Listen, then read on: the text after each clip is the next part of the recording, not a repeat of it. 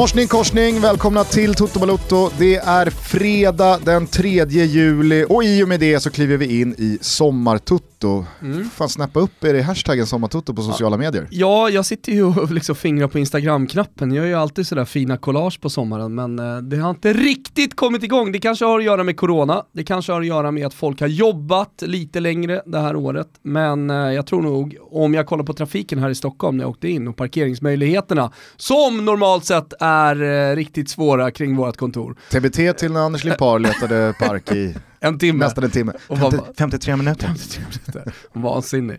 Eh, men eh, nu, nu är det tomt på gatorna. Eh, så jag tomt tänker, är att ta i ja, Det är väl att ta i kanske. Men eh, folk, folk har nog börjat få semester. Hashtag sommartoto, skicka in era bilder. Hur ni firar sommaren, hur ni lyssnar, tycker vi är roligt. Som alla som lyssnar på den här podden förutsätter vi vet så spelas det ju fotboll i parti och minut den här sommaren. Det är nonstop. Mm. La Liga kör ju den här sköna driven att det är La Liga varje dag. Ja, det gillar jag. Ja, jag, jag alltså, så här, om Man får nu... ingen riktig koll på omgången. Nej, nej, det är, det är hopplöst att hänga med i, i, i liksom själva eh, liksom organisationen mm. kring La Liga. Men det finns något härligt rent i att det är La Liga-fotboll varje kväll. Precis, om man funderar på så här, vad är det ikväll? Det man vet är i alla fall att det är La Liga-fotboll. Ja. Sen har PL också ganska utspritt får man ändå säga. Absolut absolut, men där finns det ju vissa kvällar där det inte är match. Så. Till exempel ikväll. Just det.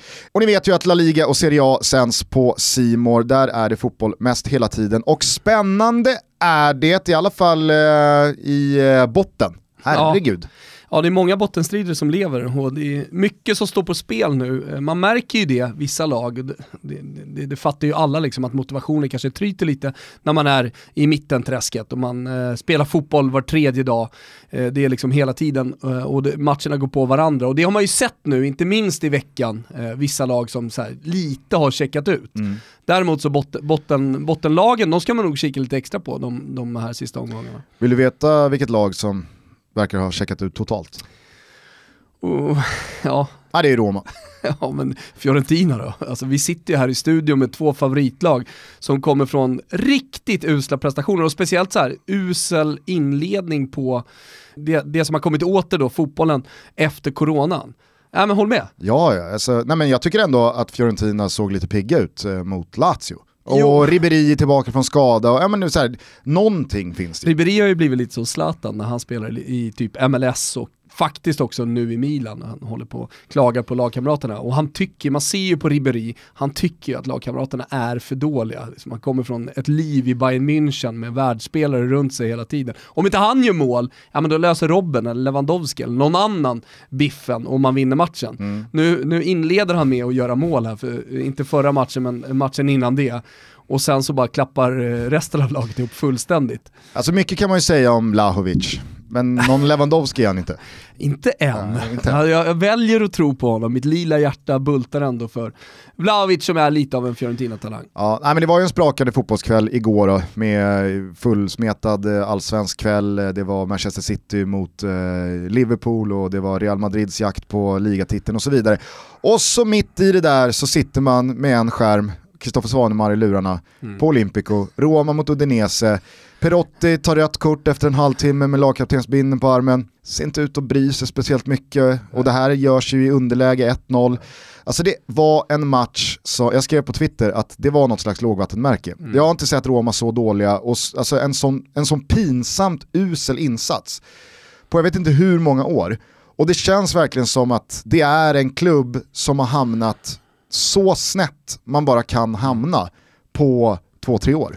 Och då ja. tänker jag på allt från liksom, ja, men Totti och De Rossis eh, abdikering och exit från klubben, från planen, eh, relationen... Mot deras vilja ska sägas. Exakt. Alltså det, det, relationen mellan klubbledning och supportrar, ska klubben säljas från liksom, den hatade presidenten eller inte? Tränarsituationen, Spalletti, Di Francesco, ja, är Fonseca rätt? Sportchefen Petracchi, han är avstängd mm. eh, av då Palotta. Spelartruppen, hopp hopplöst liksom det roliga, spretig. Det roliga med Petrakis avstängning, ja. det, det, som sipprade ut i medierna var att han har varit för öppet kritisk och han har ju varit kritisk liksom i medierna.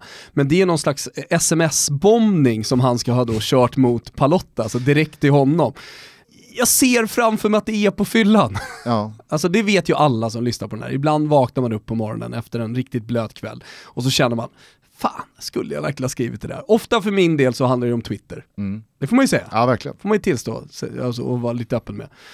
Eh, man försöker hålla sig. Eh, men för, för Petrakis del så gällde det alltså jobbet. Mm. Det, var, det var bara att knalla vidare.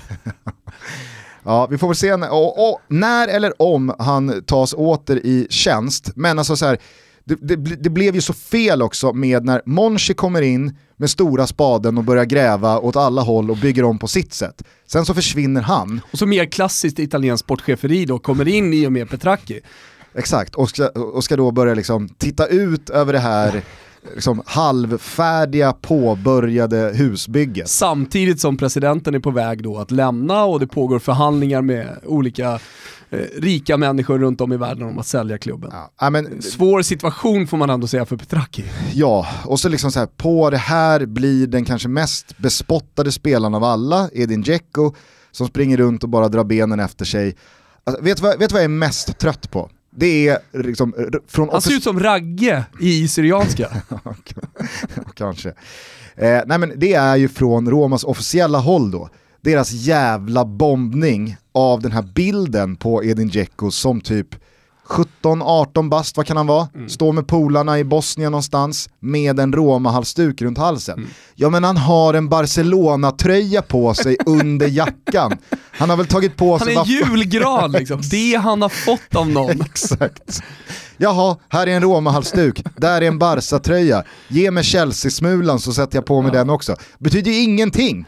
Och det, det, det kan man ju göra en större poäng av, just det där med, typ Harry Kane har ju gjorts poäng av att uh, han hade Manchester United, Arsenal, uh, Arsenal sorry, Arsenal.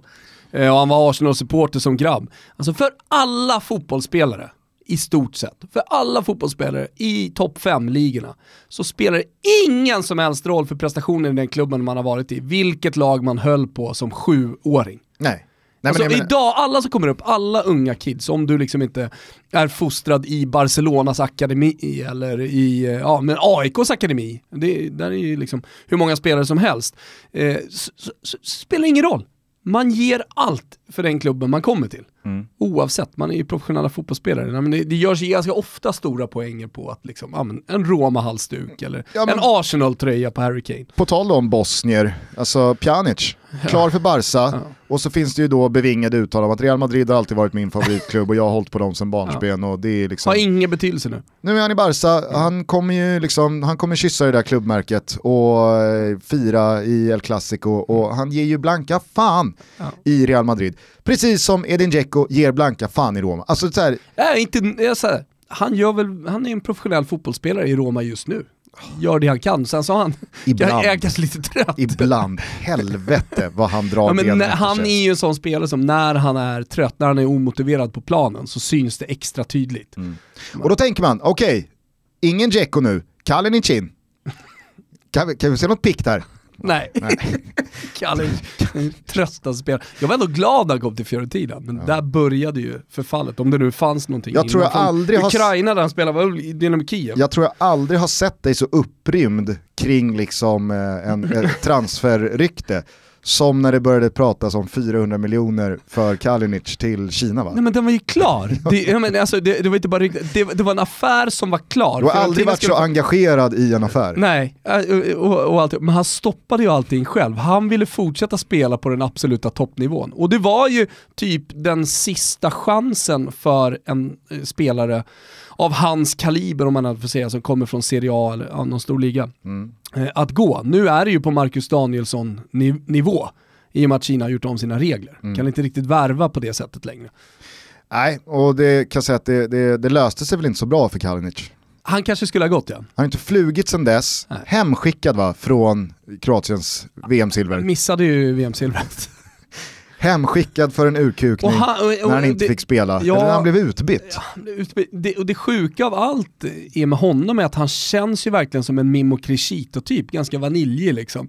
Inga produkter i håret, alltid ganska snäll, inga större utsvävningar tidigare i karriären. Och så just där med Kroatien, i det mästerskapet som han gick till final, där skulle han kuka ur. Mm på något sätt signifikativt för, för hela hans karriär. Hur som helst, det var, det var verkligen kontraster igår kväll när man då liksom eh, ser eh, en förvisso inför tomma läktare, passionerad allsvenskan, det är gammalt klassiskt rivalmöte, Blåvitt mot AIK, det är ett Bayern som måste hitta tillbaka till tre poäng och vinnarspåret igen. Och så är det Manchester City som vill sätta ett bakfullt Liverpool på plats och Real Madrid jagar ligasegern och det betyder jävligt mycket och så vidare. Och sen så är man där tillsammans med Svanen och en del andra romanistiskt säkert som eh, satt och genomled den där kvällen på Olympico. Mm.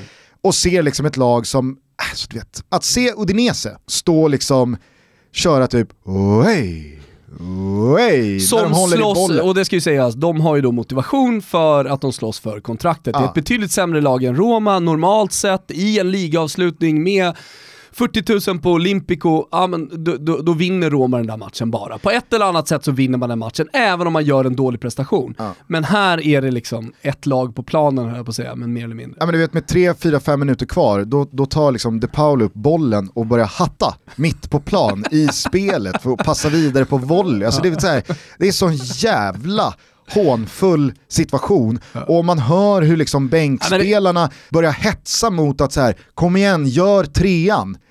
För att det är liksom såhär, Garva lite, ah, kom igen, kom igen ge honom boll, kan, kan inte han få göra mål? Nej, det var, alltså. Men det är hånfull om man ska vara lite allvarlig i den här situationen, det är ju mot supportrarna. För att även om det inte är några på läktaren så sitter alla och tittar på den här matchen, alla Roma-supportrar sitter framför tv-apparaterna.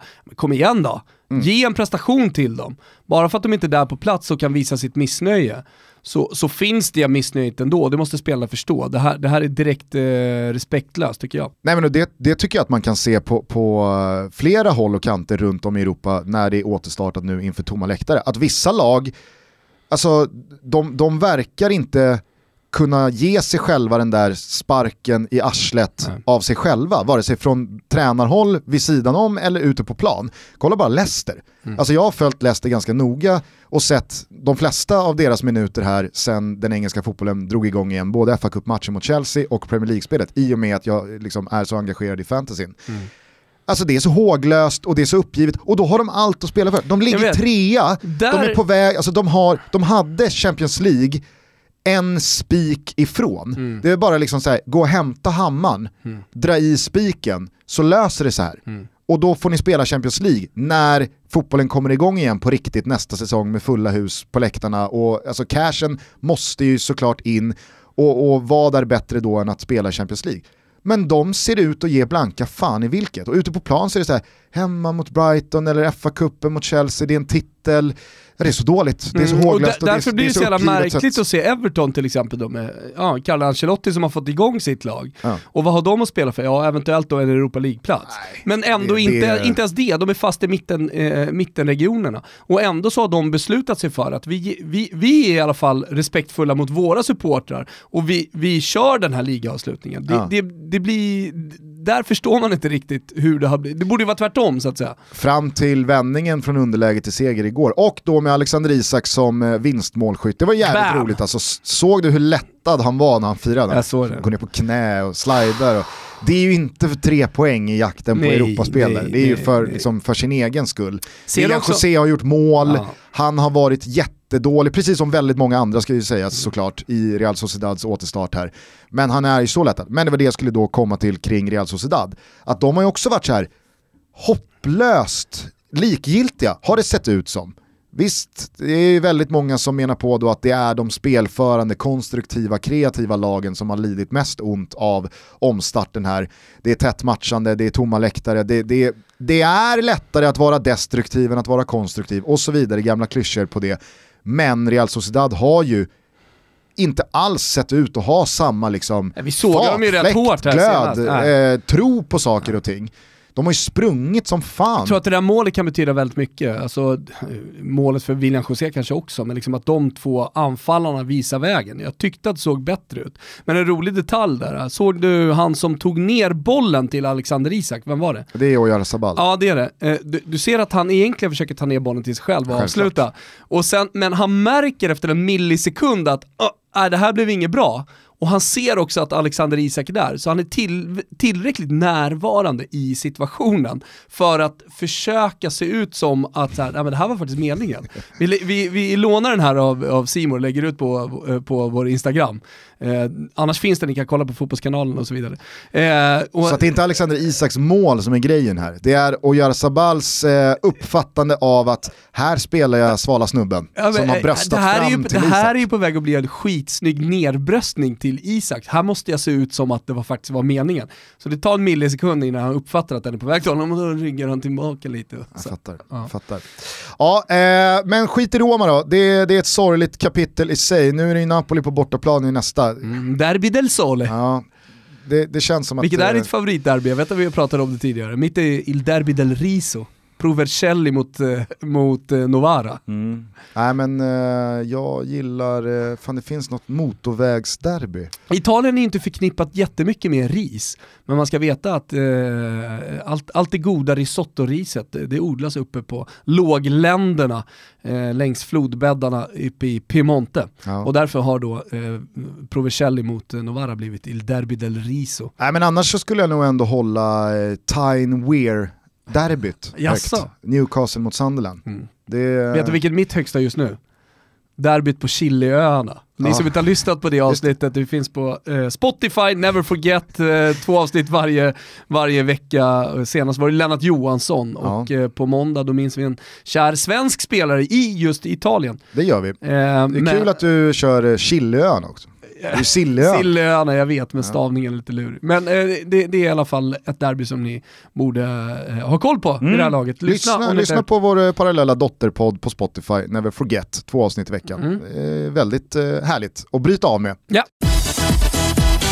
Vi är denna vecka sponsrade av Frank, Sveriges första renodlade PRP-klinik som jobbar för att bekämpa manligt håravfall. Thomas, berätta, vad är en PRP-behandling? Jo, PRP-behandlingar är en 100% naturlig och medicinsk beprövad metod för att förebygga håravfall samt väcka döende hårsäckar till liv. Och det är ju så att det är inte bara jag som tappar hår utan det är 50-75% av alla män som tappar hår och det är någonting som vi tycker att man ska prata om. Precis, genom ett blodprov i armvecket så utvinner man eh, trombocyter, tillväxtfaktorer som sedan injiceras i skalpen och det här utförs endast av legitimerade läkare och sjuksköterskor på Frank. Det är viktigt att börja behandla håravfall i tid, för har man tappat för mycket så finns det inget kvar att rädda. Därför jag kikar på Frank just nu. Va? De ligger ju på Grev Turegatan 10 i Stockholm. Det är bra för mig, eftersom jag bor i Stockholm. Vårt kontor är inte jättelångt ifrån.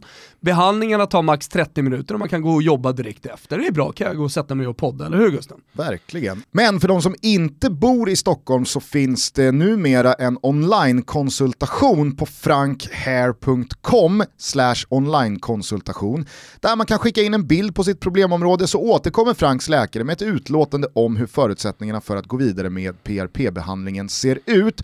Och det är kanon va, för att man kan göra en bokning ett år framåt i tiden. Man kanske inte har vägarna förbi Stockholm just nu, man kanske vill hålla sig hemma på grund av coronan och så vidare. Bokningen kan man göra ett år framåt i tiden och det gäller även den rabatt som vi nu kan leverera tillsammans med Frank. 15% rabatt får man på alla paketlösningar om fyra behandlingar Koden är TOTO och den här koden gäller juli ut. Ja, det är jättebra. Så passa på, gå in på frankhair.com, frankhair.com och kika in och se vad de kan göra åt just dig. Vi säger stort tack till Frank för att ni är med och möjliggör Toto Balotto. Vi är denna vecka sponsrade av Unisport och Thomas, det är rea. Jajamensan, det är jubileumsrea Gusten och det är på en jäkla massa produkter just nu. På unisportstore.se så kan man hitta allt från eh, vattenflaskor till Real Madrids tredje ställ och det satt du och dreglade lite över här på morgonen. Ja, dels klickade jag faktiskt hem eh, den nya Nike-bollen som har kommit. Eh, det är en speciell boll Gusten, jag ska återkomma till den vid ett annat tillfälle. Men samtidigt som jag gjorde det så klickade jag också hem ett par sweatpants till Stella, så det finns verkligen allt. Det är riktigt bra rabatter. Men det är också Scudetto-rabatter, det är ligatitelrabatter, för man kan köpa till exempel Real Madrids tredje ställ för mer eller mindre halva priset. Eh, du har Juventus hemmaställ Och den otroligt snygga, ganska neutrala i och med att många inte har franska lag liksom som, som sina lag, PSG-tröja. Man ser ju ganska många i PSG-merch mm. eh, och PSG-tröjor och sådär. Och eh, den går också för riktigt bra pris. Ja, jag, jag är ju med dig på Real Madrids tredje ställ, alltså den lite mer limegröna. Somrig! Ja, ett Benzema tänker man ju på mm. när man ser det stället. Det är verkligen Benzema som, som klär den tröjan. Men sen så känner man också så här, ja, den där kan man ha mm. precis lite när som. Mm. Det behöver sen... inte vara när man ska spela fotboll med, med polarna, utan det, det, det, kan vara på finrestaurang och eh, på stranden. Exakt, eh, det, det, det också känner liksom att alla supportrar till de här lagen, de eh, köper ju en historisk tröja i och med att det är mästartröja. Med största sannolikhet så är det ju Real Madrids eh, mästar. Tredje tröja, det är Juventus mästar, hemmatröja och det är PSGs corona liksom, vinsttröja. Så det är någonting som man kan ha med sig och man kan liksom, visa upp om fem år. Just det, men här vann vi titeln med. Men hörni, det finns ju inte bara matchtröjor på unisportstore.se. Gå in själva där och hitta just det du söker. Vi säger stort tack till Unisport för att ni är med och möjliggör Tutto Balutto. Stort tack! Tillbaka då till fotbollen som spelats. Eh, vill du prata lite allsvenskan, vill du prata lite Mourinho och VAR eller vill du prata Manchester City-Liverpool och eh, Mourinho, den minst alltid sagt Mourinho. Eh, brydde Jürgen Klopp postmatch. Alltid Mourinho. Okay. Ja, men du såg eh, kanske situationen med Lucas Mora och eh, Tottenhams bortdömda kvitteringsmål ja. eh, Han ramlar. igår. Han Exakt, ramlar. han är på väg framåt, stormar in i straffområdet, eh, görs ner, det, det är ju ingen, det är ingen grov förseelse så, men han, han tappar balansen och eh, liksom, ja, eh, strutsar ner på backen och så får han... Störtdyk mer eller mindre. Exakt. Eh, så får han bollen för långt ifrån sig och en eh, försvarande Sheffield United-spelare rensar då bort bollen. Lukas Mora håller på att ta emot sig fallet eh, samtidigt som det här och med då utsträckt arm så får han den här rensningen någonstans i närheten av typ triceps, ja. eh, armhålan, eh, övre liksom revbenen. Ja. Men bollen studsar alltså då... som hans i sig, om man nu säger att all hans i hans så att säga, så är den tveksam redan där. Ja, ja, visst. Men du, du vet så här, i, sen, sen första juni så började väl Steffe Pepsi och gänget blanda in då armhålan. Ja. då vet man att man är ute på djupt vatten.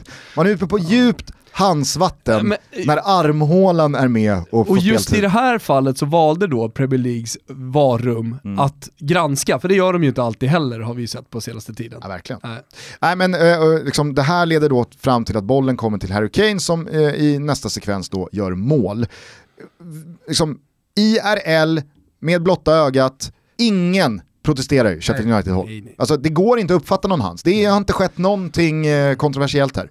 Men varummet påkallar domarens uppmärksamhet, app, app, app, app, app. Och då är ju regeln utformad så att om det som betecknas som hans, vad det nu är, mm. är inblandad i en situation som leder fram till mål så ska målet mm. dömas bort. Mourinho, alltså, han lackar ju när det sker, men efter matchen så säger han, jag tycker han säger det väldigt bra, att så här, ett, jag är inte ens lack på domaren längre. Jag har slutat vara lack på domaren, för att han är inte längre domare. Nej. Det tycker jag var bra sagt. Mm, det, är jättebra sagt. Det, är liksom, det, är, det är en fin liten detalj. Mm. Och så två så säger han, jag tror helt ärligt att eh, de bestämmande måste förstå att det här kommer få folk att på riktigt sluta kolla på fotboll. Alltså så det här, ja, det här kommer, funkar inte längre. kommer i alla fall dämpa intresset. Man behöver, inte vara så jävla, man behöver inte vara så jävla svart och vit eh, tycker jag. Nej. För att det, det, är väldigt många som pratar om så här, äh, men då kommer jag sluta kolla på fotboll. Om det här kommer till allsvenskan, om VAR kommer till allsvenskan, då är, då är det över med. Nej, det är inte över. Men det kanske dämpar ditt intresse till en början. Och jag tror verkligen att för varje korrekt VAR-beslut som tas och där folk känner vilken tur att vi har VAR och vad rätt det blev. Alltså för varje sånt, alltså du behöver hundra sådana för mm. allt suddas ut av sådana här. Ja. De, de, de, de löjliga VAR-situationerna tar överhanden. Mm. Och de kommer alltid finnas, för att det, det är ju som, eh, det är som Mourinho säger, det är inte domaren längre ute på plan som är domare, utan det är ju varummet som kan se allt, mm. som går in och nagelfar alla situationer och menar på att det här ska det blåsas för, eller det här ska inte blåsas för, eller kolla på det här. När ingen där ute, eller någon på läktaren, eller någon via tv-skärmen har... Alltså, nej, jag vet inte, det blir bara fel. Och dessutom, vi har ju pratat om handsregeln här eh, nyligen, hur, hur idiotiskt den är. Alltså en grej jag tänkte på då i och med det här, Det är ju det... Eller så idiotiskt, den, den, den är ju helt omöjlig att förstå. Ja, Eftersom men, den tillämpas olika av alla domare i olika ligor. men inte bara tillämpas olika, utan jag, jag, jag insåg igår den kanske största liksom, provokationen i handsregeln som finns just nu. Det är att i sådana här situationer, alltså när det leder till mål, då är hans en sak. Alltså Ja. oavsett avstånd, oavsett, eh, liksom, är handen på något sätt Armhåla. inblandad, armhålan, triceps, vad som nu är hans. Hur det än ser ut, är, eh, är den inblandad så är det hans. Men i andra situationer så är inte liksom samma sak hans. Nej. Vilket då blir lite sådär, det, Det blir, finns två olika. det finns två olika hans. Och det känns liksom så här. där borde också någon klocka ringa. Mm. Hallå, är det, alltså, hans är väl hans? Oavsett om det leder fram till mål eller inte, tycker jag. Jag, jag vet inte.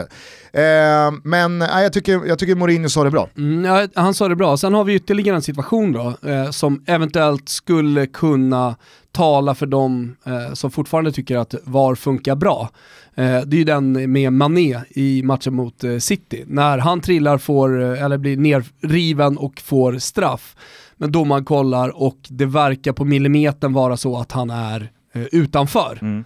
Eh, när förseelsen börjar, för det är väl så man säger va? Ja, eller framförallt där situationen slutar. Just- det är det som är... Ah, okay. Du kan påbörja en tröjdragning eller liksom, Ja, och du river eller fortsätter den i straffområdet så... Exakt, så utanför, men fortsätter den in i straffområdet, Ja. då ska det vara straff. Och där, där, där eh, kan man då gå in och kolla och se att det eventuellt är utanför och så blåser man en frispark istället. Eh, det, är, det är ju den här millimeterrättvisan som man pratat om också som, som man har lite problem med. För att den tillämpas olika också. Ibland är det millimeterrättvisa och ibland vet man inte heller om eh, de tekniska hjälpmedlen faktiskt funkar. Nej. Som till exempel vid offside-situationer där man pratar faktiskt om någon centimeter hit eller dit på ett knä. Jo, men kan ni verkligen se det? Eh, Så att, eh, ja, då, och då blir det konsekvens man pratar om. Det är ju det man någonstans vill ha också. Eh, Men det blir inkonsekvent. Beroende Ja. på var man befinner sig någonstans, eh, ja, i en liga eller i vilket land man befinner sig. Ja, ja, och det är inte bara England som ska skita utan det, det, det blir fel överallt. Ja. Alltså, vi har pratat om eh, Hansen Rom åkte på när Veretout smeker in den. Eh, alltså, Lazios straff de får mot Fio, när Caicedo går ner. Hur många vinklar ska du behöva se i, i varummet för att se, det är inte straff. Nej, exakt. Det ska absolut inte vara straff. Nej. Men det blir straff. Ja. Men det kan vara straff. Alltså i RL, Mm. när du ser det, ja, då är det, det är en skicklig utförd eh, förstärkning. Bra, bra Caicedo, Mm. hatten av. Men det där ska man ju kunna syna via VAR. Skitsamma, eh, jag tycker liksom Det är Mourinho... inte första gången som Lazio rånar eh, poäng från Fiorentina, hänt förr. Det har det, sannoliken. Eh, den stora matchen då, City-Liverpool, gällde ju inte speciellt mycket sportsligt. City kommer ju sluta tvåa, Liverpool har redan vunnit, men det finns eh, poängrekord att slå, det finns ju såklart en eh, ny, modern eh, rivalitet mellan City och Liverpool, de två bästa lagen i Premier League de senaste säsongerna och så vidare, pepp mot Klopp och så vidare. Eh, så att jag, jag följde ändå den här matchen med ganska Definitivt. högt intresse. Eh, och... Det är inte så att Liverpool börjar dåligt heller. Nej nej, de har den i stolpen från Salah och det, det är hyfsat jämnt fram till Så, 1-0. Men- Innan, innan K-mark jinxar bort det hela för, för Liverpools del. Ja, kanske han inte jinxade bort det. Men hur som helst, City gör ju 1-0 och därifrån så är det ju inget snack. Nu skrivs ju slutresultatet till 4-0 och det är väl bra så, men det hade ju absolut kunnat vara både 5 och 6 eh, Det såklart. blir ju fem, men Mm. bortvara. Så. Eh, men efter matchen då så intervjuas Jürgen Klopp och vi kan väl bara lyssna på hur det lät. In any way, do you have to put it in perspective at all? The fact that, as we said before the game, you saw the attitude you want, you saw the things you wanted, but you've just won the title. Do you have to apply perspective at all? Sorry? Do you have to apply perspective at all? What does that mean? I don't understand the English now, sorry. What does it mean?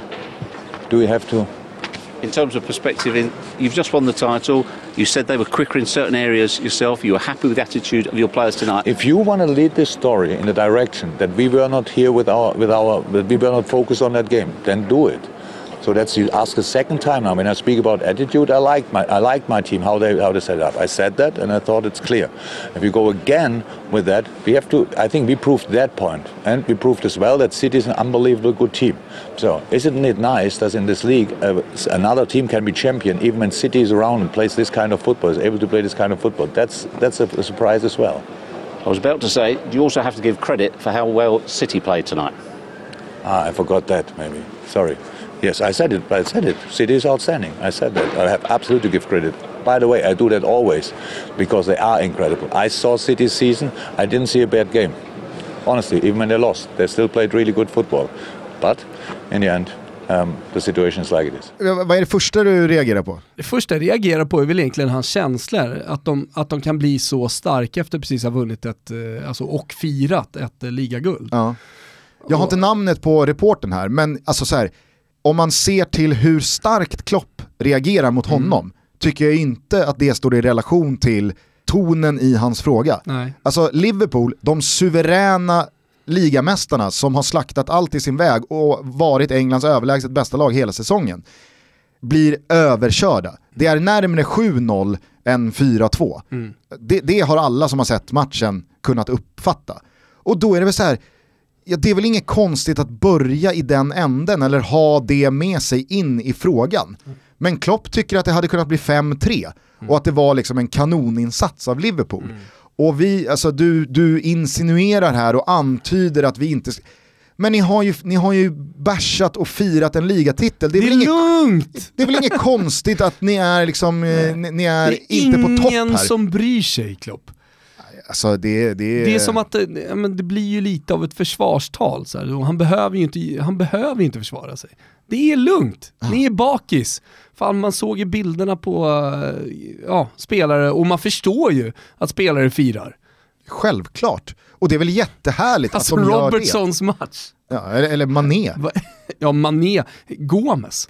Nu gör det, i och för sig gör ju Sterling det riktigt bra, men, men det blir ju tufft för honom. Det blir det. Jo, men Mané såg ju så här, du vet, När han missar bollen bara i straffområdet. det är flera gånger han inte får liksom, efter Salas stolpskott så är det också så här en touch ut till inspark. Ta på och- knät, smalbenet. Han missar bollen vid ett läge där det är liksom så här, okej, det ska vara mål 98 av 100 gånger, Men du men du ska i alla fall nudda Jo, bollen men ändå. Mm. 100 av 100 gånger. 100% av alla Liver- Liverpool-supportrar är jättenöjda med din säsong Malle. Det är lugnt. Ja. Nej, jag, jag, Var glada, fortsätt fira. jag kände bara när, när Klopp liksom så här, visst, reporten ger ju sig inte och det kan man väl tycka eh, olika om. Men jag förstår ju också att reporten i sig blir så här, men vänta, vad, vad, vad, va? Vad, vad, vad håller du på jag, alltså så här, Det jag pratar om här och det jag utgår ifrån, det är fan rimligt. Ni har precis fått stryk med 4-0 mot Manchester City. Alltså så här, ni kanske inte kom till den här matchen på 100% Nej. på, på högsta växel eller på, på den absoluta eh, toppen av er förmåga. Det, det är väl inget konstigt att då fråga om det. Men jag, jag, alltså så här, vad, är, är, är att han blir stött? Alltså är, tycker han att det är en diss av Liverpool och deras säsong? Eller varför dessa taggar utåt? Ja, nej, jag vet inte. Det, men, men det kanske, förklaringen ligger i att han är en känslomänniska, han, vill vinna, han är en vinnarskalle, han vill vinna alla matcher. Så att det, han i stundens hetta kanske känner att det faller någon slags skugga över säsongen. Eh, jag vet inte, eh, att, att man nu har förlorat mot eh, tvåan och som du inleder här med att det har blivit något nytt rivalmöte, Klopp mot Pep, City mot Liverpool, det är de som går för ligatitlarna, det är de som är lågoddsare inför säsongen och alltihopa. Ah, kanske allt det där ligger där som, som ja, men någon slags bakgrund till att han faktiskt visar så här mycket känslor. Ja. Ja, det, var, det var väldigt märkligt i alla fall, för det kändes som att Klopp hörde saker som inte sades. Han utgick från att folk tycker och tänker saker som folk inte gör. Ja. Ingen ifrågasätter Liverpools suveränitet och eh, fenomenala ligasäsong. Alltså den är 5 plus, hur du än vrider och vänder på det. Och jag tror att vi är väldigt många utanför Liverpool-håll också, som tänker 100% rimligt att ni blir överkörda av City en sån här match bara dagar efter ni har firat eh, ligatiteln i en eller två eller tre kvällar. Vet du, han skulle ha inspirerats av Rickard Norlings postpartita-intervju. Som, eh, om jag bara får hoppa snabbt över till nya gamla, nya gamla, gamla Ullevi. Mm. Eh, där eh, Göteborg vann då, eh, på slutet på tal om VAR. Goal Var line- bollen inne? Ja men Goal Line Technology hade förmodligen gett bollen inne. Det var min känsla när Pano sparkade bort den. Och det har kommit stillbilder som man inte alltid kan lita på, men de har kommit från olika vinklar. Känslan är att faktiskt den bollen är inne. Eh, och man har varit med så länge, man har sett så många mål och nu dessutom sett mål med Goal Line Technology. Så att eh, eh, det, det, det är liksom... Eh, ja, det finns ingenting att, att, att bråka om och det säger ju Rickard Norling i intervjun som är så jävla glasklar. För han har ju, eh, sen min intervju med honom i eh, Studio AIK, där liksom tidigt februari, han började vara helt öppen och prata om saker. Pratade om Kolbeinn Sigthorssons eh, eh, säsong som skulle komma och menade på att varje sekund jag får ut av honom är jag glad över. Varje mål han gör kommer jag vara, liksom, inte överraskad, men jag kommer vara En glad över det. bonus. För det blir en bonus, exakt, för, för allting. Och även runt andra spelare. Och igår, liksom, eh, AIK har en strategi att bara prata om överkropp och underkropp. Igår säger han i inledningen av intervjun efter matchen med Jens Fjällström att eh, men Sigthorsson han hade ont i en fot, så jag valde att vila honom. Det har inte hänt. Han pratar om sig, jag sågar, eh, spelar Sani som kommer in, ja men det funkade inte där på kanten, jag vet inte vad han gör, typ någonting liknande. Och jag bara så här, helt ärlig, och jag tyckte det var så jävla uppfriskande att se en ärlig, öppen, rak eh, Rickard Norling som inte ville ta någon heder och ära av IFK Göteborg eh, och det där målet, ville göra någon stor poäng av det där målet. Men han sa väl Utan- att, eh, alltså... Det var, är var inte den, vårt problem. Var den inne eller inte, det är sekundärt. Nu blev det så här och det är inte där vi förlorar matchen. Nej. Vi blir sämre och sämre för varje för minut som varje går. Mm. minut som går, för varje byte vi gör. Och det får väl jag gå till, till mig själv, liksom, hur, hur jag lägger upp den här matchen efter, eller från paus och, och framåt. Mm. Där hade ju Jürgen Klopp kunnat komma in till den där intervjun eh, med en helt annan inställning och bara sagt, vet du vad? Idag är vi riktigt dåliga. Ni såg ju för fan Andy Robertson ute på vänsterkanten. Han var i klappkass idag. Och, men det får, man, det får man ju fan ta. Vi har firat det ett par dagar här nu. Vi var inte riktigt redo för att möta Manchester City som är så här bra. Och, och det var det. Men, eh, men det får man också ta som sagt efter att eh, ha vunnit ligan. Det hade varit superrimligt. Ja, framförallt så hade han ju ägt den stunden då. Han dunderägt den. och liksom verkligen satt en dumstrut på reporten. Som Ja. då vill, alltså du vet, Försöker få fram något. här. hallå, vi har firat en ligatitel här. Vad, vad tror du ska hända mot Ja. ett sånt här lag? Ja. Det är ingen skam i det här. Nu ska jag gå in till grabbarna i omklädningsrummet och säga, boys, ni är engelska ligamästare. Mm. Kolla på tabellen. Exakt. De vann den här matchen med 4-0, men nu kör vi vidare. Ja. Nu, Nu- kör vi vidare och partar på och sen så piskar vi på Villa här på söndag och sen så gör vi något kul. Faktiskt. Ja. Han hade kunnat ägt stunden. Ja. Toto-trippen borta hos eh, våra vänner på Betsson satt som eh, berget förra helgen. Gjorde den onekligen. Men vi nöjer oss inte med det utan nu kör vi igen och vi ja. tycker att vi har hittat tre riktigt intressanta objekt till helgen. Jag kan börja i England. Ja, gör det. För där tror eh, jag och du Mm. att Manchester United fortsätter på inslagen väg och bara pulveriserar Bournemouth hemma på Old Trafford. Spelet är att Manchester United ska göra över 2,5 mål. Motivation, dels självklart i och med att de har faktiskt eh, ruskigt häng nu på Champions League-platsen. Det kanske man inte riktigt trodde innan coronan eh, kom. Eh, men sen också hur, hur bra de spelar, alltså hur de har fått ihop det här mittfältet med Paul Pogba som är tillbaka och i ruskigt bra form. Sen så har du Bruno Fernandes, de två verkar trivas tillsammans. Skadefria Rashford är, inne, Greenwood Uh, verkar också vara, liksom, ha tagit ett steg. Och sen så finns det någonting med de här lagen som verkar ha tränat bra under coronan.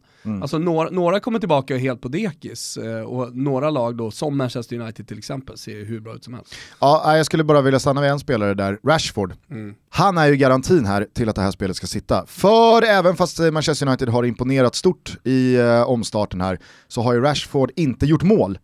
Och det är ju key här. Ja, du Han- tänker att han... eh, Han pallar inte se alla andra springa runt och göra mål och Martial göra hattrick. Spela och för honom lite grann. Nej, nej, nej. nej. Alltså nu är det Marcus Rashford time. Så att eh, Manchester United att göra över 2,5 mål hemma mot Bournemouth. Vi kan fortsätta i England för där tror vi att eh, Liverpool, eh, de kommer inte tillåta folk börja liksom snacka ner dem efter den här City-förlusten. Aston Villa kommer få betala för det här på söndag, Liverpool vinner med två mål. Ja, det är bara att skriva under på. Och sen går vi faktiskt till eh, Italien och eh, vi kollar på Sampdoria och då tänker folk, jaha vad de hittat no för någonting där? Jag tycker faktiskt att de ser helt okej okay ut i de matcherna jag sett dem. Speciellt här senast och eh, nu spelar man ju lite för kontraktet i den här matchen. Eh, och jag tror att de liksom knyter nävarna och knyter upp säcken och, och vinner hemma mot Spal. Mm. Spal är ju inte världens bästa fotbollslag. Nej, de är inte världens bästa fotbollslag. Eh, dels tror jag att den hårda matchningen liksom tär lite på dem. Det här är en match som Sampdoria verkligen så här, ja, det, det, jag, jag, tror att så här, vinner de här matchen, då har man mer eller mindre klarat kontraktet. För då, då, då rycker man ifrån, samtidigt som Spal har hamnat hopplöst långt efter. Svårt att motivera sig kanske. Jag tror också Sampdoria kommer med rejält råg i ryggen här efter Lecce-segern senast. Ja, men absolut, alltså jag, jag, jag, tycker faktiskt att det ser eh, helt okej okay ut i, i Sampdoria, men framförallt om man möter ett uh, omotiverat kanske Spal som har halkat efter och nu har man chansen på hemmaplan, dock utan publik men ändå, att uh, göra någonting bra. Vart ska vi falla någonstans på den här trippen? Ja, jag hör i alla fall inte det. Rak seger för Sampdoria, över 2,5 mål för Manchester United och Liverpool att vinna med två mål hemma mot dassiga Aston Villa. Mm. Vill du ha fem gånger pengarna på det här? Eh, kan jag få lite mer? Sex, då är det ju högt. Kan jag få sju? Ja, du kan till och med få så högt som åtta gånger pengarna. Oj! Åtta gånger pengarna ligger den här trippen uppe till under godbitar och boostade odds hos våra vänner på Betsson. Vi säger stort tack till er för att ni är med och möjliggör Toto Balutto. Rygga med 148 kronor, hashtagga in er screenshot i eh, Toto-trippen så jobbar vi in lite skön sommardeg tillsammans här nu. Jajamän. Men tänk på att du måste vara 18 år för att spela och har du problem eller känner någon som har problem så gäller stödlinjen.se. Men du, på tal om allsvenskan och eh, på tal om då Göteborgs eh, sena segermål, Fan vad de gör mål i slutet Blåvitt. Ja, är det inte Sargon Abraham som ligger bakom allting i slutet också? Han, I Italien så kallas det för Zona Cesarini. Nej, det var, fanns en spelare som hette Cesarini eh, långt tillbaka i tiden, om det var 50-60-tal, som alltid gjorde mål i slutminuterna. Och då var det någon eh, journalist som då skrev eh, Zona Cesarini ja. i, i, en tidning och då blev det ett begrepp, precis som Il Derby d'Italia ett begrepp eh, som en eh, journalist eh, då hittade på när han skrev någonting. Eh, det blir inte så många begrepp av eh, liksom, grejerna som skrivs idag va? Ja. Känns som att det var större förr. Ja, ja, hur som helst så har det, det, det, har liksom satt sig så att man använder begreppet, eh, ja så gjordes det mål i Zona Cesarini. Eh, och i, i det här fallet så kanske vi då kan göra ett begrepp i Toto av Sargon Abraham. Mm. Så det är, Sarg, eh, vi säger inte so, zonen direkt översatt utan vi, vi kanske säger eh, typ mer Fergie time-hållet om vi ska sätta ett begrepp på det. Mm. Det eh, Sargon Abraham time. Tid. ah, flyger inte riktigt. Nej, flyger inte uh, riktigt. Nu, nu, är det, nu är det Sargon-sekunder. Sargon-sekunder, det gillar jag. Ja. Sargon-sekunder. Sargon-sekunder är eh, de, de sista skälvande ja. sekunderna av tilläggstiden. Ja, tilläggstid eh, liksom från 89 framåt lite grann. Jag tycker i slutet av matchen eh, räcker bra. Ja. ja. slutet av matchen är ju redan ett allmänt vedertaget begrepp då. Ja, men det är ju det som är hela grejen med det här. Det här är slutet av slutet av matchen. Så är det. det är Sargon-sekunderna. Sargon-sekunderna. Ja, ja, men det är bra. Det har Blåvitt med sig in efter den här säsongsinledningen. Fan, det är redan en eh, sjättedel mm. av allsvenskan spelad. Ja, det är fortfarande väldigt lite Gusten. Det lät som att du ville få det till att så här, det är jävligt mycket lirat nu. Mm. Men eh, och i och för sig, beroende på hur man pratar om den här inledningen, de första fem matcherna, eh, de första fem omgångarna, eh, så, så om du nu säger en sjättedel, ja en sjättedel av matcherna har spelats, Helsingborg har fortfarande inte gjort mål. Nej. Alltså då, då känns det tyngre Mm. Förstår du? Än att titta på en toppstrid och börja, börja kolla på poäng. Där, där, där, där väger det lite vatten kan jag tycka. Det är ju helt hopplöst att försöka spekulera i, i och med att man aldrig förstår sig på Helsingborgs IFs ekonomi. Så att Ja, sportsligt så finns ju verkligen fog för att skicka Olof Mellberg och bara liksom så här kontroll allt delete, vi, vi gör någonting innan det här går för långt. Men med de ekonomiska incitamenten så kanske inte man alls har råd med det och jag kan tänka mig att Olof Mellberg är ganska dyr i drift och så vidare och det är inte hållbart och försvarbart ekonomiskt så Olof Mellberg får vara kvar. Men ur hans perspektiv, alltså han är ju på väg att liksom så här brännmärka sig mm. lite för hårt här nu. Ja men han är på väg att göra en Donadoni Eller Henrik Larsson, eller, ja. alltså du vet. Det, det, det, det, kan bli för smärtsamt, pinsamt resultatmässigt. Det, det, vi menar är att beslutet att ta Helsingborg, i, om det nu är Olof Mellberg eller om det är eh, sportchefen eller om det är totalen som inte liksom har funkat. Men ändå, folk kommer ju komma ihåg det här. Ja. Och det är det som blir brännmärket. Och då blir ju beslutet att så här, skulle du verkligen ha gått in där, skulle du tagit ett annat projekt? Exakt, och det finns ju ett nytt beslut här då att ta ställning till. Kliva av mm. innan det går för långt. Mm. Eller liksom... Så, så här, skita i pengarna? Köra på. Här, själv kliva av ja. menar du? Mm. Eller komma, kom, komma fram till som man gör i de stora ligorna ofta, man, man, man hittar en deal. Att så här, ja, men du kliver av men du får inte alla tre år men du får det här i alla fall. Så win-win situation på något sätt för, för båda parter. Mm. Äh, fy fan vad snett de har hamnat alltså Helsingborg. Ja. 0-9 alltså. har de i målskillnad, en poäng. Hur som helst, det jag skulle komma till i alla fall med IFK Göteborg och då allsvenskan i stort, eftersom det även inkluderar AIK i den här matchen, det är ju att det är helt otroligt. Visst, nu bor inte jag i England eller Italien eller Spanien. Jag misstänker att det är precis lika mycket svängningar när man lever i ett sånt land och man är liksom i det mediala, du kan inte värja dig som fotbollsintresserad mot allas åsikter och det, det går verkligen från dag till dag och det är konstant.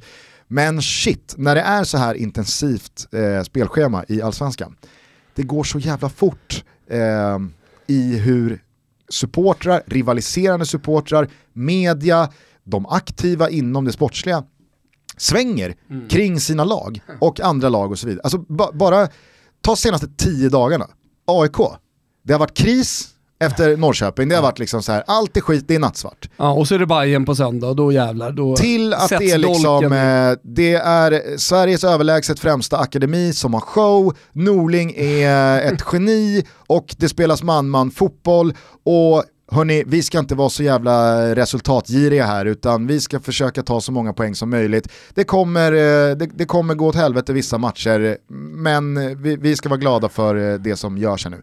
Och sen så är det någon match till och sen så är det becksvart igen. Och liksom, jag såg igår på Twitter någon AIK-supporter bara så här, vi har inte alls en bred trupp.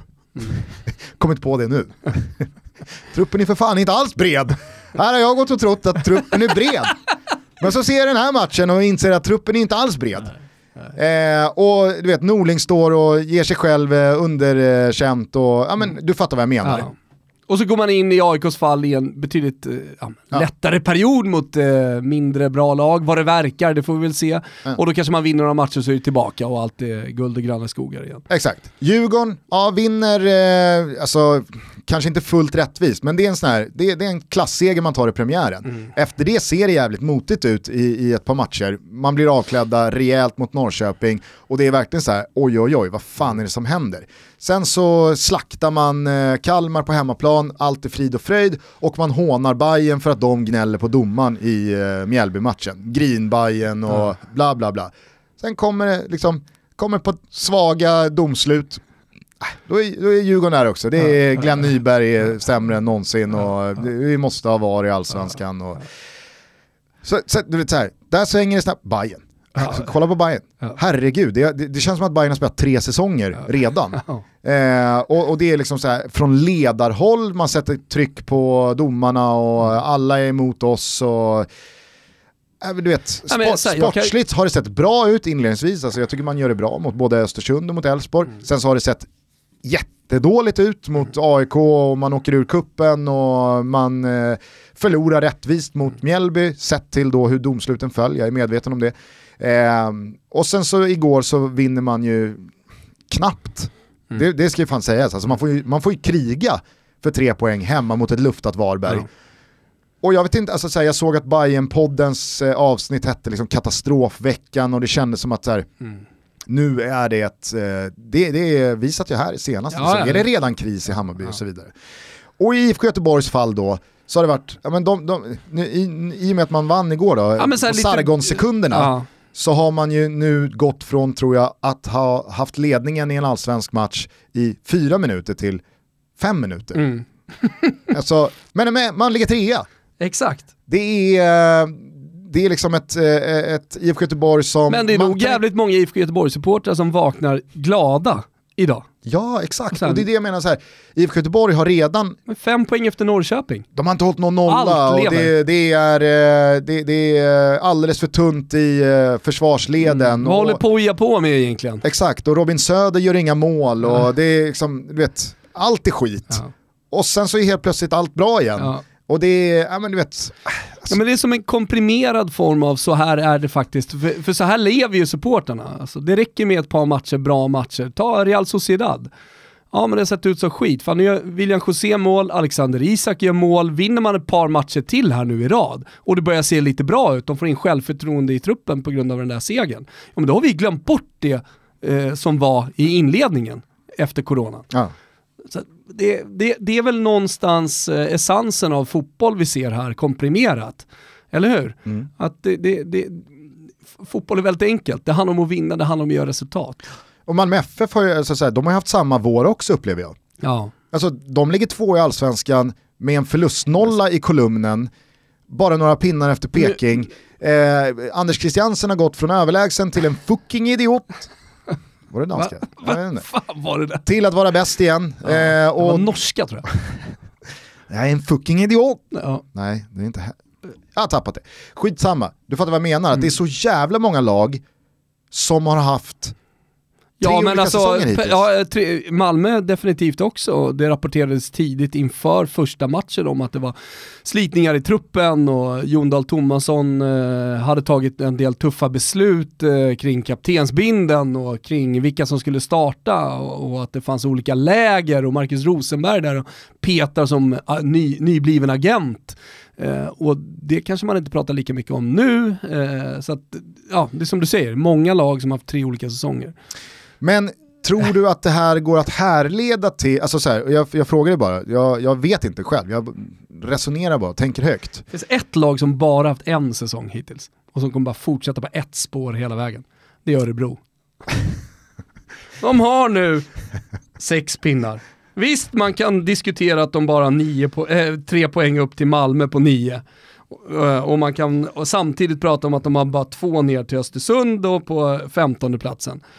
Men alla vet att ja, de, de, har liksom, de, de kommer gå den här vägen. De bara har ju redan visat att sig de vidare. kommer inte vara i botten Nej, och de kommer inte vara i toppen. exakt.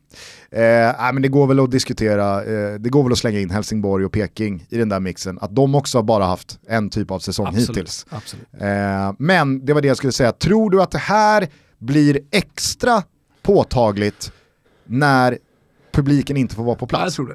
Jag tror det. Precis som det blir påtagligt, äh, påtagligt äh, när man hoppar mellan toppmatcher i Europa och äh, allsvensk fotboll, som man gör nu, att det, det, det spelas riktigt undermålig fotboll i, i allsvenskan. Och det blir nog också, precis som det, det du pratar om här, extra påtagligt när det inte är publik. Du var starkt kritisk till kvaliteten på allsvenskan i en WhatsApp-grupp alltså. igår när du zappade över från Blåvitt-Gnaget till Real Sociedad. Real Sociedad.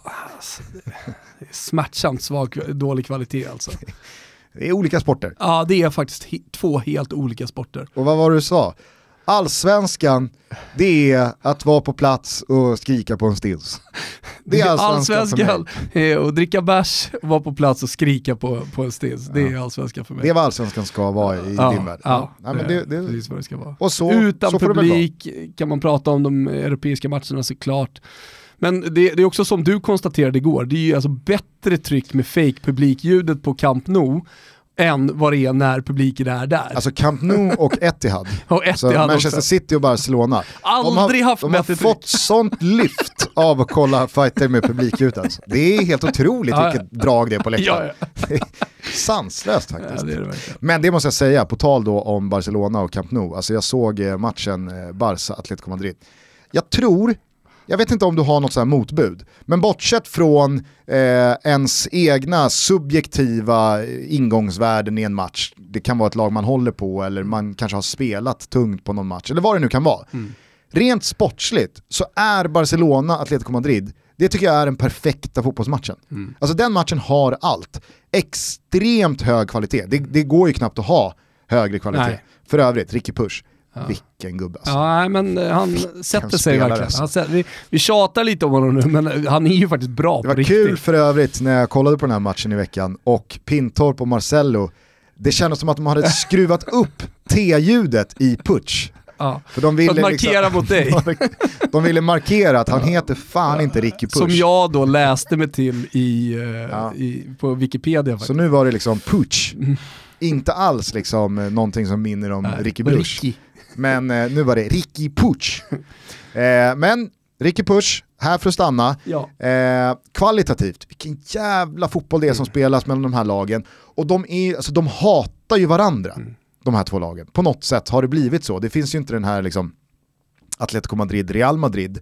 Eh, och alltså, jag kan inte minnas att det är... Men det är en rivalitet som känns på planen. ja, kanske då framförallt mellan spelarna. Mm. Och det är väl det Liverpool-Manchester City kanske kommer bli också, att man inte känner rivaliteten på läktarna för det är ingenting som föregår matchen. Eh, något slags upp, uppslagt, som en derbyvecka i Stockholm till exempel. Eh, när media växlar upp, eh, alla supportrar växlar upp på sociala medier och mot varandra och, och sådär. Eh, så, så är ju snarare då eh, El Clasico en grej för, för spelarna. ja, och jag tror just i fallet Atletico Madrid. Madrid Inte bara, så jag ska absolut inte jämföra med City-Liverpool, Nej. men, men jag tror alla fattar vad jag menar. jag tror i just fallet Atletico Madrid mot Barcelona så har det, alltså det har byggts upp en rivalitet också på grund av de olika spelfilosofierna.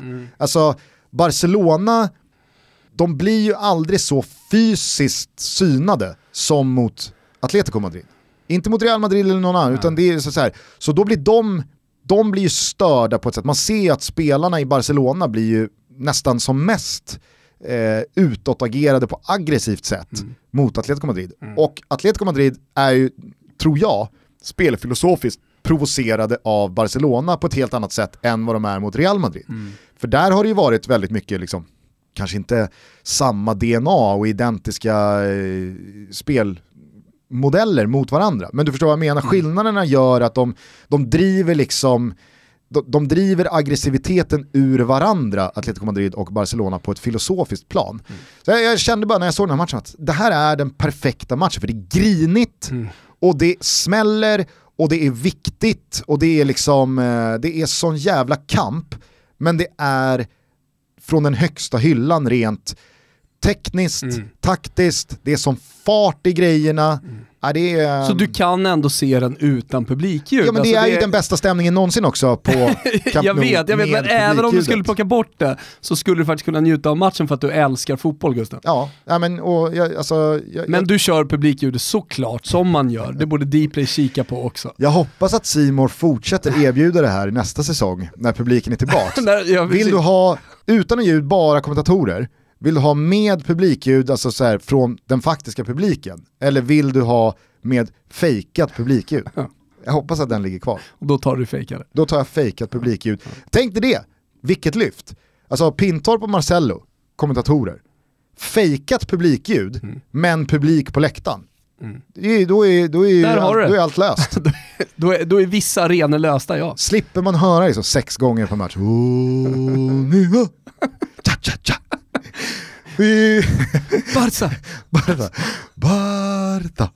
Så jävla trött. Nej, men de, vi- jag, när, jag, när jag var på den här matchen mot At- Atletico Madrid, de har ju blivit också lite vänner på grund av rivaliteten med Real. Alltså så att 100 000 Barca-supportrar ställde sig faktiskt upp och hyllade Atletico när de hade vunnit titeln på Camp Nou. Ja, sen dess har det hänt grejer. Eh, Sen dess har det hänt eh, en jävla massa grejer, men ändå.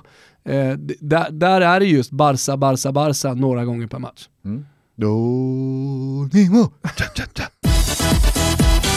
Men du, eh, innan vi slutar, eh, på tal om Barca, eh, jag vet inte om du följde Pavlidis... Är du på väg in i Sargon-sekunder här nu ska skjuta en sista boll i krysset innan vi slutar? Är det det du snackar om? Kanske, faktiskt. Nej men jag vet inte om du läste Pavlidis eminenta headlines-blogg i morse. Eh, nej. Närmar sig alltså tusen bloggar nu. Ja, det tror jag. Pavlidis. Alltså. han bara matar. Hur som helst, då är det ju väldigt mycket Barcelona. Precis efter vårt eh, avsnitt i måndag så började det komma mer eller mindre bekräftade rykten om att då Kiki Setien får sparken, att han leder laget säsongen ut men att det kommer räcka efter det. Och att man då gör movet som folk började eh, tjata om redan i januari då. Eh, när Valverde fick lämna, att man skulle plocka in Xavi. Som sitter borta i, är det Qatar? Eller är det Förenade? Där, där borta. Någonstans är han i alla fall. Vi är inom mellanlandningszon. För nu är då enligt spansk media Messi, han är trött. Det här funkar inte Mm, längre. ah, okej. Eh, så att eh, han har då fryst sina kontraktsförlängningsdiskussioner med Barcelona. För Slags att politisk handling från hans sida. han vill väl se, Klubbpolitisk handling. enligt då spansk press så vill han se ett, liksom, värvningar men kanske framförallt då en tränare och ett spelsätt som börjar eh, visa att nu, nu, är vi, nu är vi bäst igen. Va? Och det har ju inte sett igen varit Undrar om han är nöjd på, med? Pjanic-värvningen då? Han firade ju här i veckan, eller firade, han Mm. hade avskedsmiddag eh, på någon bar. Hade hyrt in någon bosnisk eh, artist för 400 000 kronor enligt Anel Avdic. De vet ju allt hela tiden, eh, folket på Balkan. Ja. Vet, vil, vilken, vet allt om den här festen, det, är- det är som att alla är bröder och systrar. Fan vad rimligt ändå, måste jag säga. Liksom privat spelning för Juventus, Mm. Herregud. 40 000 euro. Ja. Ja men det, är- det är Ekonomisk. Pjanic. Ja, Han blir inte blåst. Nej, nej nej. Det är, det är som du säger, det är, en, det är en rimlig peng. Men det här fick mig då att tänka att så här, jag är ledsen Messi, var ska du gå? Mm. Han, är ju, alltså, han, han har ju kidnappat sig själv i Barcelona. Det, han är inte Cristiano Ronaldo som lämnade sitt Sporting i tonåren, var i en stor drake som Manchester United, många säsonger, vann stora titlar, utvecklades till världens bästa spelare, gick till Real Madrid, gjorde allt som gick att göra där och sen tog han sig an Italien och Serie A och en drake som Juventus. Messi, alltså han är ju Barca, born and raised och han är inte 28. Nej. Alltså Messi fyllde precis 33. Jag vet inte, alltså, allt, allt i Spanien är uteslutet. Vart ska han gå? Vad finns det för alternativ? Skulle Manchester City med Pep Guardiola in, alltså Manchester City med Pep Guardiola som får spela Champions League. Det är enda rimliga, det enda rimliga alternativet. Ja, Men han kommer inte gå och spela fotboll med Cristiano Ronaldo, där finns det inte pengar till. PSG skulle ju kunna ta honom då, men vill, alltså är han motiverad att spela med dem? Ja, kanske att vinna en Champions League-titel. Jag vet inte. Men annars så landar ju liksom det enda, enda valet för Messi på City. Jag tänker bara i München också, men nej. Nej. Eller? Nej, nej, nej, nej. nej. nej, jag är ledsen, det går inte. Alltså, Ju- Du tänker på att Pep är där och för att det är ett sånt stjärnlag. Ja, jag alltså, så här, Men det är ju... när, ja. när det kommer till en spelare som Lionel Messi så är det ju väldigt användbart med uteslutningsmetoden. Mm. Och när man har applicerat den på hans alternativ så finns det ingenting kvar. Nej. Det finns ingen klubb han kan gå till. Så han är ju liksom så här, han är ju dömd till att vara med på den här havererade berg och dalbanan som är liksom den sportsliga ledningen kring Barcelona. Mm. Missa tränare efter tränare. Abidal från hyllad till, alltså så här, Mm. han är så borta nu sportchefsmässigt. Griezmann, alltså så här, Antoine Griezmann köps Känns för mindre än ett år sedan ja. för 1,3 miljarder från Atletico Madrid. Mm. I en så här viktig match i veckan så byts Griezmann in för att typ, alltså så här, i 91 minuten. Mm. Snacka om att ha hamnat snett på en sån värvning. Ja. Artur lämnar. Mm. Osman Dembélé, vad ska Inledde, det vi bli av inledde den här säsongen med hyllningskör till Artur Ja, och nu är han borta. hopplöst alltså. Eh, så att, är du med mig? Mm, jag är med, med, Messi får väl hoppas på att Xavi kommer in och så ska det bli liksom så här. Jag tänker att Pjanic är en fotbollsspelare på ett annat sätt än Artur. Att man då får in en, en, en lirare som kan slå bollarna och så kan ja, men, styra tempot och fina fötter, bra spelförståelse. Att det är en värvning i rätt riktning. Absolut, fast Pjanic är 90, 91. Ja. Alltså han är, han, han är ju 30. Åldersrasism. Ja, jag vet, men ett Barcelona som ska liksom... Jo men för, för att hitta till- nästa Pjanic höll jag på att säga, nästa Xavi, för att ge sig själva tid, så kanske det är en perfekt eh, värvning. Många är ju kritiska till det märker jag. Mm. Många tycker att han övervärderas och hallå Artur, han som började så bra, hur kan vi släppa honom? Kanske en win-win för Juve och, och, och Barca.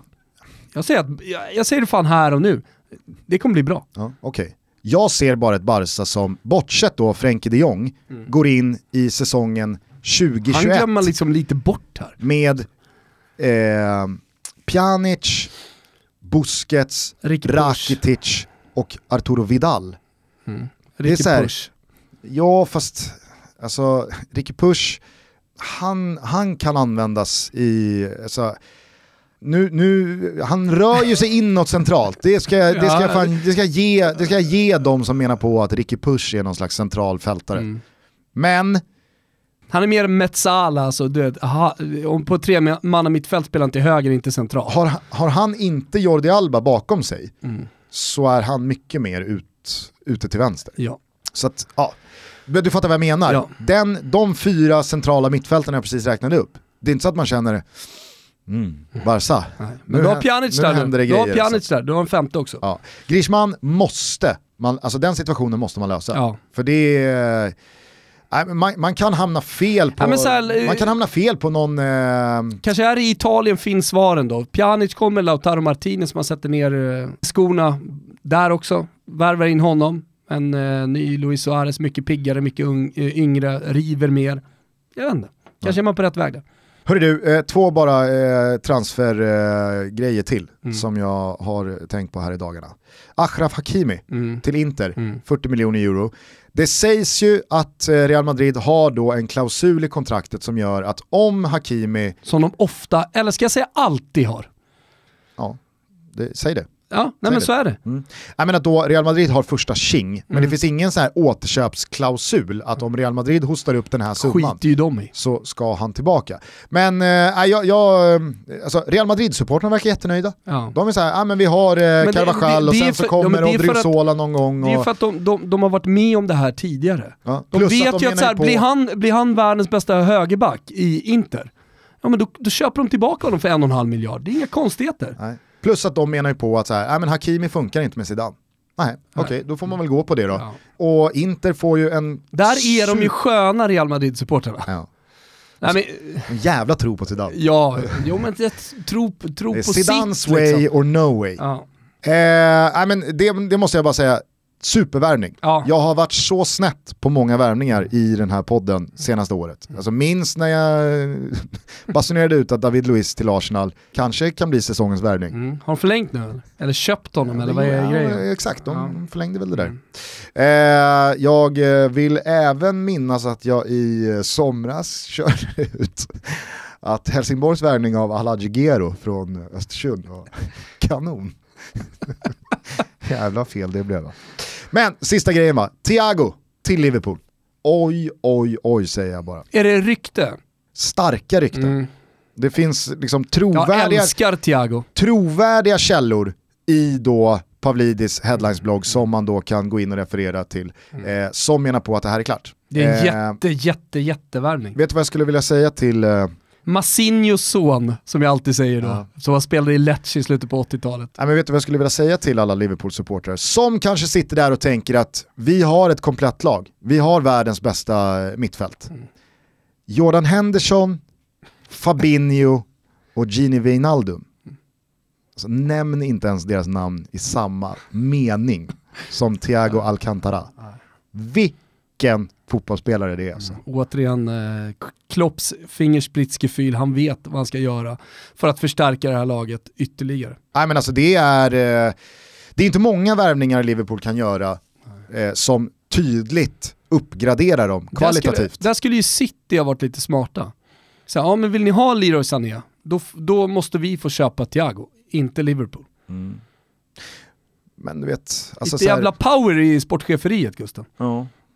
Jo, visst. Du, nu håller Sargon-sekunderna också på att rinna ut. Och Ja. Det är dags att eh, ta det här avsnittet till eh, superproducent Kim Wirsén. Så är det. Du och jag, eh, vi ska ta varsin sommar-Pepsi här nu. Yes. Eh, fortsätt eh, skicka in eh, bilder på hur ni konsumerar denna fantastiska dryck. Kanske då i kombination med då sommartutto. Mm. Alltså vi kan ha Tutto-Pepsi och sommartutto. Funkar som en I ett spännande möte. Ja, verkligen. En, en eh, 2020 Härlig fusion. ja, exakt. Ja. Nej, men, eh, härligt då. Eh, vi rullar på hela sommaren, det ska ni veta. Det kommer dock kanske komma lite så här best of avsnitt eh, Mm. och det är ju bara roligt. Vi har haft ett jävla härligt år ihop, men tillsammans med många gäster också. Så att superproducent Kim Wirsén sitter med saxen vid klippbordet och eh, kommer nog eh, förgylla några av era mm, finaste sommarhängstunder här kommande veckor. Det är väl härligt? Ja men superhärligt. Eh, och som, som du sa, vi rullar på. Tillbaka redan på måndag, då är det måndagstoto och då har det hänt hur mycket som helst där ute. Kanske har Liverpool hoppat upp på hästen igen och, och vunnit. Ja, inte bara kanske, det, det Ja, kommer det de ha. garanti. Klopp kommer ju liksom, eh, det, det, kanske blir, det kanske blir hans hittills värsta brandtal innan en match. Som färdiga mästare, har ingenting att spela för. Champions in- League-finalen, brandtalet där, ska- hade ingenting ska mot det här. inte spelas Champions League i augusti, det finns inget kuppspel kvar att tänka på. Utan de är bara liksom så här smooth sailing, kan festa vidare om de vill. Mm. Ja. Men Klopp har krävt. Han kräver nu, Fullt fokus, resultat ja, framförallt. han kräver prestationen of a lifetime Ja. av sin spelartrupp här nu mot Aston Villa. Ser jag fram emot. Eh, det ser vi fram emot. Vi hörs igen på måndag, ha det så bra till dess, ta hand om varandra och eh, sprid vårt gospel om, Om, Never Forget. ja, om Never Forget och Sargon sekund. Ja, Sargon-sekunderna. Härligt. Ciao tutti! Ciao tutti.